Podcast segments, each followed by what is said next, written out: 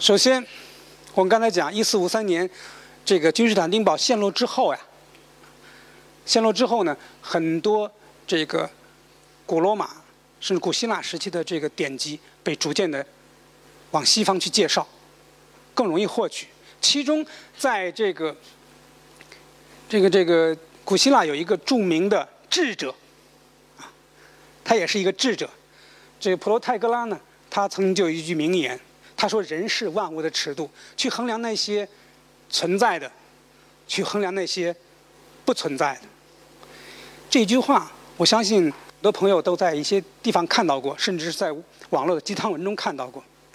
但是，这是一句在当时。被重新发现之后，这是一句非常震撼人的话。人可以用来去衡量，对吧？我可以用我自己，用我人的存在来衡量我自己。那么这是一幅画啊，这一个叫罗萨，他他这个这个画的是站着的这个呢，是那个德谟克利特啊，一个著名的所谓所谓的朴素的这个物理学家是吧？与唯物主义，唯物主义者。下面啊，这个右下面，这么看着他的，这个就是这个普罗泰戈拉。说丁老师好猥琐呀，他为什么就不能够坦然的说人是这个万物的尺度？德谟克利特本身就高大啊，但是至少在这个时候，我们会发现会有争执了，会有争议了。关于人的活法，关于这个世界的存在的规则和秩序，还有未来，有不同的解释了，对吧？我们可以去发现自然的美，发现人的美了。这幅图，我相信大家更清楚，对吧？这个著名的维特鲁威人，是这个达芬奇根据一千多年前啊，在在在在他当时也是一千一千五百年了，对吧？一千五百年前的人的这个古罗马时期的一个一个建筑家、一个作家，啊，这个维特鲁维他的这个建筑诗书画出来的一个人，美精美，很像我们说天圆地方是吧？这个地方我就不再讲了，不再多说。但是至少在这里面一个很核心的主题，达芬奇和他同时代的文艺复兴的很多艺术家啊。科学家们，因为达芬奇也代表了一批科学家，他们开始说，在上帝指引的这个秩序和理解之外，找一个我自己去理解这个世界的办法。完美的人体比例图，这是一个人，叫 Pico 啊，Pico 写过一个九百个问题的论难。对吧但是其中在此之后呢，他写了一篇非常重要的这个文章，做了一个演讲，拉丁文那个演讲，论人的尊严。这是论人的尊严里面啊一段话，我们把它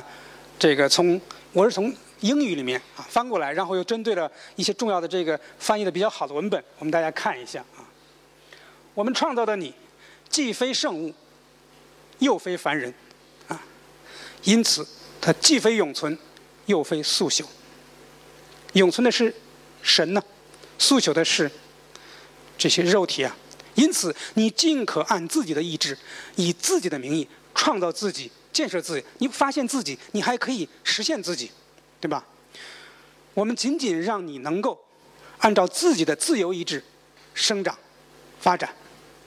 底下这句话很有意思啊，也许你会变成一个无理性的畜生，对吧？因为完全按照自己的意志，也许你是一个有很多恶的呢。但是皮克说没关系，但也许你会有这样一个机会哦，你会有这样一个机会，有机会呢开创神圣的生命，有机会让自己成为更好的你啊。而这样一些对于人的盛赞，对于人的发展的这个理解，在此之前是很难的。不是说没有，漫长的中世纪过程当中，很多东西在慢慢的积淀。但是，文艺复兴的早期到中期到后期，一个贯穿的主题，就是把人给抬上来了啊。所以大家会看到一些词，叫人、人性、人文主义、对吧？各种各样的词，其实最核心的词是人。如果你不知道那些什么主义的话，但至少我们会知道达芬奇，会知道拉斐尔，会知道皮科的《论人的尊严》，对吧？那么紧接着皮科的这一句话，啊，我们就进入到了三个人的故事。我们看到三个人是在怎样的展开他自己的人生，在怎样的用他自己一生的这种创作的有想象力的非凡的大胆的创造来呈现出来，啊，在我们面前，人应当如何去度过？人应当如何去呈现？拉斐尔的一生，这个故事是我今天讲的最少的。因为咱们很多朋友已经有了一些些了解，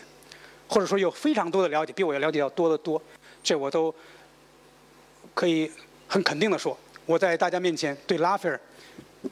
我是一个老白，不是小白了啊。拉斐尔高产而短暂的一生，三十七岁就去世了，但是他一生所创造的这个作品啊，盛年二十多岁到十三十七岁创造的作品，比比米开朗基罗比达菲尔。呃，比达芬奇创造都还多，啊！如果你读到拉斐尔的传记，你会想到后来一个音乐家，啊，莫扎特，对吧？都是一种，完全是他赐给我们人，我们我们人的这人类文明的一个礼物。他从各方各面都是完美的，都是都是伟大的，是不是完美？我们有待商榷。但是他肯定是伟大的。然后在拉斐尔的著作里面，我们看到了很多充满了世俗的，甚至是异教的元素，啊，这样一艺术创作啊，这毋庸置疑了。回头大家或者说已经看到的那些圣母像，你可以做一些比比较。而且我看到咱们这一次的，呃，这个这个展览里面还展还有一个疑似他的这个情妇的这个 f o t o t i n a 的这个这个这个绘画，这个这个画像啊。然后拉斐尔作为他个人，他过的一生是匆忙、辛劳，但是他是为艺术匆忙而辛劳，但是在精神上他是非常愉悦的，是一个不问国事、无忧无虑的一个一个浪荡公子。他过的是真自在，因为刚才我讲到那个米蒂奇家族的他的恩主利奥十世，啊，倾尽资产，你要什么给什么。需要三年可以，需要十年也可以，啊，每月给钱，画一幅画给钱。为了支持这个拉斐尔，为了支持这个米开朗基罗，最后利奥十世和克莱蒙七世，他们两个人都都快要破产了，把这个整个罗马教会都搞得破产了，以至于德国的一个著名的这个教士神父叫马丁路德就很生气，说你们这帮这个奢靡腐化的堕落的。这个罗马教廷啊，后来宗这个宗教改革就慢慢慢慢的开始熊熊烈火愈燃愈烈啊，那是另外另外一番话。但是我们看到拉斐尔的这个他的故事呢，他就是他真的是就是充分的体现了我刚才讲的盛赞人，去发现人的美，并且呢去高扬人的生活的这个意义啊，高扬人的生活的意义。一个很著名的这个通俗的这个历史的作家啊，叫这个杜兰特啊，他写过一套书啊，叫《文明的故事》，其中有一卷呢，厚厚的一卷，叫文艺复兴。在他这本书里面啊，他讲到说拉斐尔，他对拉斐尔也是很喜欢。我们每个人应该都会比较喜欢拉斐尔。拉斐尔性情温和呀，他不太容易跟人起冲突呀。拉斐尔是一个不会嫉妒别人，但是永远要跟别人争高下的人，很有意思吧？我也不嫉妒你，但是一看你比我强，我就要跟你比一比。输了也没关系，但是我不会输。拉斐尔不提出问题，不引起焦虑，不制造恐惧，而是提供给我们方纯可爱的人生。这是杜兰特对拉斐尔的一生的这样一个很有意思的一个概括。右边这幅画，我想不用我多说，这是他非常著名的那幅这个雅典学园，有的地方翻译成雅典学派，但更加更好叫学员吧。但是从来没有雅典学派，因为这本这这这幅巨画里面，那简直是一个关公战秦琼的大杂烩。但是我们根本不觉得它是一个大杂烩。说丁老师，你是在你是在肆意的污蔑他。这幅画太震撼我了。你看，最中间的柏拉图和亚里士多德，对吧？一个人指天，一个人指地。我是到底要有灵性的生活、心性的生活，还是要脚踩大地、更加扎实的生活？然后旁边有整个古希腊时期的非常著名的很多的这个这个这个哲学家，像伊壁鸠鲁、毕达哥拉斯啊，然后这边还有芝诺。最有意思的是，这个可能大家都看不太清楚啊，我走过去。这个在这个画的这个最右下边啊，一个人、两个人，中间左边数的、右边数的第二个人，拉斐尔把自己放进去了。所以你能叫他是现实的，或者说是如实的反映历史的吗？不。拉斐尔当时把这个画啊交给利奥十世的时候，利奥十世就惊呆了。因为这里面，嗯，没有一个，没有一个是是基督教的这个先生，因为在基督教之前的，对吧？耶稣之前的，旧约里面没有记载的这个古希腊的这些 很伟大的人物啊，让拉斐尔把自己也放进去了。但是我们看到这些画的时候，你会感觉到整个人类在创造文明的这个过程当中，涌现出这些非常激动人心的。这个引领我们思想的这些伟大人物出现的时候，你你会感觉到很庄严，感觉到，而且我在其间，拉斐尔把自己放进去啊，他就把那种那种纯哲学的、纯思想那些好像是离我们比较远的东西给拉回来了，就是我其实在其间的，我和你们并不远，对吧？虽然他不是一个哲学家。后来有人专门评述过，说拉斐尔在这个画这幅画的时候，他是不是真的读过亚里士多德、读过柏拉图、读过芝诺、读过斯诺芬？他哪有这个时间呢？他这么高产，他从早到晚都在绘画，画完画之后就找他的情妇去了，然后就喝酒，对不对？但是这丝毫都不妨碍。我们在看到拉斐尔，他在创作一幅又一幅的，把人和神，把神变成人，这样一句话要加个引号，然后把人和神放在一起，异教的和基督教的东西放在一起，把历史上的人和今天人放在一起的时候，我们一点都不觉得这是违和的。为什么呀？因为拉斐尔他所传递的这个对人的这种赞美。让我们深刻的感受到了，让我们都觉得，我们在观赏他的这些绘画的时候，我，我们我们开始跟他有一样的感情了。好，关于拉斐尔的故事呢，我们就不再多讲。我们说第二个，弗朗索瓦一世，这是一个英雄。如果说拉斐尔是一个天才，弗朗索瓦当然也可以说是天才，但是我们讲的是。文艺复兴的文文艺上的天天才拉斐尔，那是不世出的。弗朗索瓦一世是一个大英雄，啊，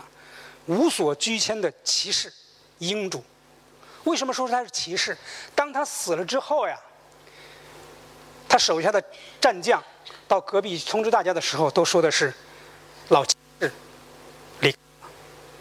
因为他一生都是戎马倥偬，征战，啊。差一点就统一了整个，或者不是要统一，差一点占领了整个意大利，啊，从一五一五年到一五二五年。但是后来一五二五年他战败了，他丝毫不影响他的英名。同时，他还是一个什么？他是意大利文艺复兴向欧洲，尤其是向法国，一个重要的一个推动者，一个传播者，是一个传播者。同时。他还是法兰西宫廷文化的一个奠基者。说点这个八卦的，看这三个画儿，你再你再看上面那个标题，你们觉得都会问说值吗？值得。弗朗索瓦一世是法国的国王，右边这个呢是哈布斯堡家族啊，奥地利的啊，这个这个这个皇帝，神圣罗马帝国皇帝查理五世，在他做查理五世之前，成为这个德意志的罗马人国王之前，他们两个共都差一点成为这个人的丈夫。但是本来是查理五世右边这个哥哥啊。和这个布雷塔尼的克罗德，他们两个人要结亲，但是后来呀，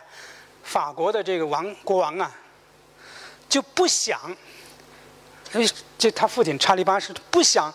说让这个布雷塔尼，就今天法国西部的那个整个半岛呀，都落入到神圣罗马帝国的手里，那样德意志人占的地方就太多了，因为南边的西班牙有可能也是他的了，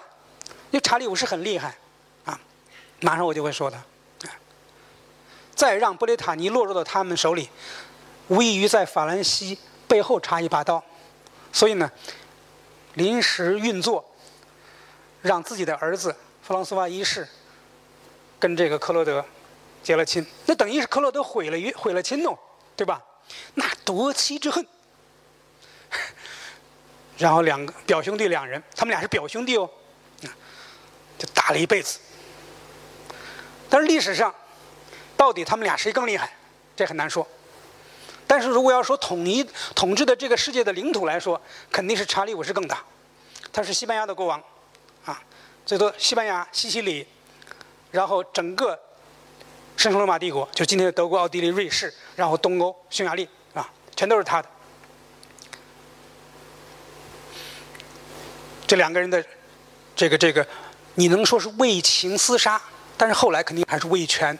为霸权厮杀的这一生啊，可以说是书写了十五、十六世纪初的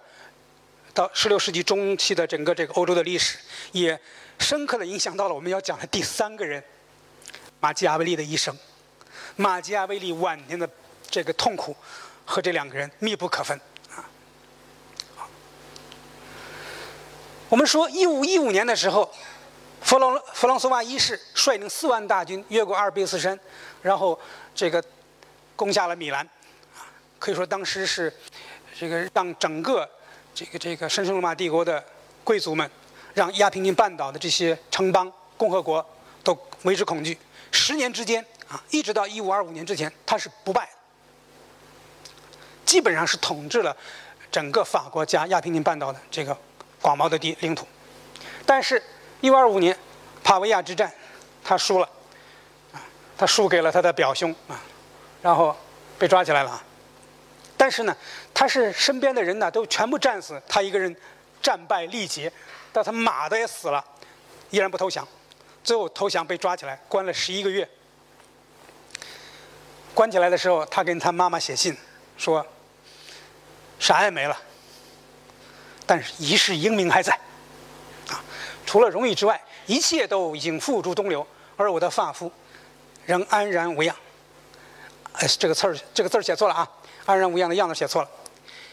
上面一个羊不出头，下面一个心啊，sorry。他表兄呢就说：“你可以认错，然后退出意大利，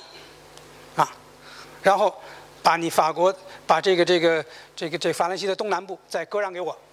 这事咱们俩算平了。”弗朗索瓦一世说行，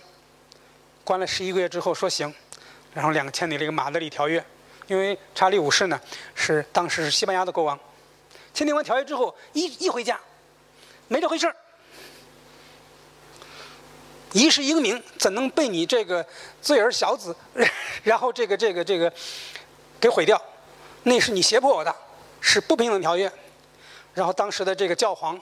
克莱蒙七世呢，也做出了人生。最惨重的、最痛苦的一个决定，他决定支持了这个，支持这个这个这个弗朗索瓦一世。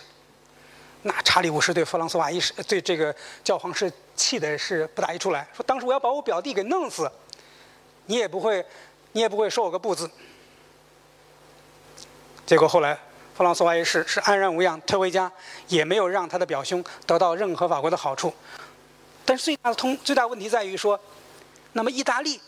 成为了两个人这个这个从此继续交恶的一个痛苦的承受者，痛苦的承受者，两个人还要继续打，而且尤其是查理五世对教皇这个反目宣布支持弗朗索瓦一世，说违背誓言，上帝是可以原谅的。你怎么能够这样，是吧？我再也不尊奉你为这个神圣罗马帝国的教皇了。我干嘛？我要把你给拉下来，然后带领大军，啊，一些最后无法控制的雇佣兵，占领了这个，把这个美第奇家族的最有名的这个教皇给抓起来，困在塔上，困了几个月，直到最后弗朗索瓦一世去宣布说。我认栽了，我年龄也大了，不跟你们斗了，然后才匆匆了事。但是，我们想说的，弗朗索瓦一世从来不会向他的这个这个表兄认输，他也不向基督教认输。这个弗朗索瓦一世这个人是一个很奇特的。他从小受的这个这个天主教的这个这个教育，不是很深厚。正像他的这个伙伴，啊，右边这个人啊，正像右边这个苏莱曼大帝一样，这俩人呢，一个是基督徒天主教徒，对吧？另外一个是这个穆斯林伊斯兰教徒。这俩人呢，对他们自己的宗教啊，感情都不太深。他们俩彼此感情还比较深，啊，所以在一五三六年的时候呢。弗朗索瓦一世打不过自己表兄，我就在你东边安插一个。我们知道，一四五三年之后，奥斯曼帝国在整个中亚建立起了庞大的帝国，控制了东部地中海，从来没有人能够打败他们，从来没有人能够打败这个这个这个奥斯曼人。查理五世如果不怕他的表弟的话，他是怕这个苏莱曼的，所以。弗朗索瓦一世和苏莱曼大帝，他们缔结了一个法兰西奥斯曼的同盟，这是一件很有意思的事情。我希望大家记住这个事儿。法国和土耳其的这样一个秘密的，后来逐渐公开的这样一个，呃，这个这个联合呢，一直持续了，断断续续的延续到了这个十九世纪末，啊，只是在最后啊，在一战的时候，奥斯曼帝国。这个就是那些主要的这些帕夏们啊，脑子抽了风，然后最后时刻宣布加入了这个这个这个同盟国，最后才被协约国给击败啊。本来在此之前，他和法国关系一直都很密切啊，作为一个百合花与新月的联合。这个事情告诉我们什么呢？你看弗朗索瓦一世一生啊，干的都不是一般人干的事儿，礼教无无关，对吧？基督教和伊斯兰教不共戴天的事儿，与我无关，对吧？然后那些所谓的这些背约的这个这个这个丑陋也好，邪恶也好，与我无关。我要的是我的疆场，我的事业，我要的是我爱的艺术。说这个这个。弗朗索瓦一世啊，在拿下这个这个米兰之后，后来呢，就把年迈的这个达芬奇啊，还有很很多这个文艺复兴的这个这个画家、艺术家们呢，都给带到了他的城堡，带到布罗瓦，就是今天的卢瓦尔河谷的一个小城，这个这个 他在昂布瓦斯的这个这个这个这个城堡，然后据说。我记得大家在看这个我们的推送里面说的，据说，啊，达芬奇在三年之后啊，六十四岁就死在了这个弗朗索瓦一世的怀中。这个据说呢，就是据安格尔这个画说。但是安格尔这个画呢，就太特别浪漫主义，这事儿，据史学家们考证是不存在的。他死的时候，弗朗索瓦一世人都不在法国，啊，不在此处。但是，这个画本身就像刚才我给大家看的这个雅典学园一样，拉斐尔出现在雅典学园里面，和这个弗朗索瓦一世抱着达芬奇，这个这个凝眸告别，这些事情它存不存在没关系，但是它存在我们心里，啊，存在我们心里。好，这个藐视了宗教权威，藐视了这个这个。世间的一般的道德规范啊，这个伟大的弗朗索瓦一世啊，他用他的一生也向我们展现了一个英雄，他是怎么去呈现人的意义啊？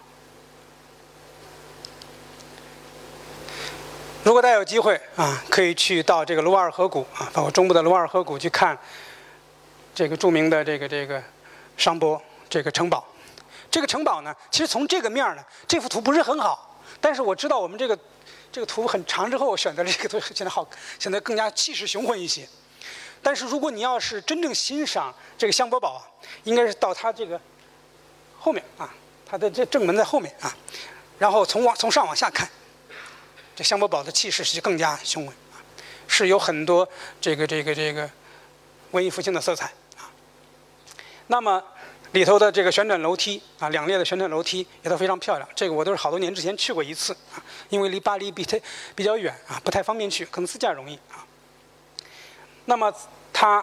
攻占米兰之后，带了很多人能工巧匠回来，说要把文艺复兴东西搬回来，要把文艺复兴东西搬回来。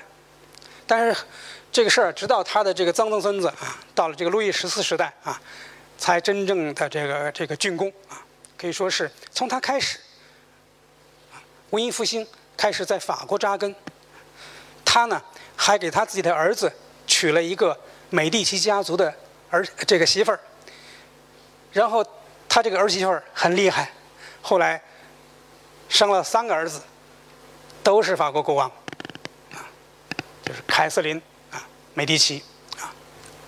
那么这个事儿就我相信，如果大家看呃一些。关于这个亨利四世啊，就是波旁王朝的建立者的时候，这故事的时候，都会提到这个凯瑟琳·美第奇。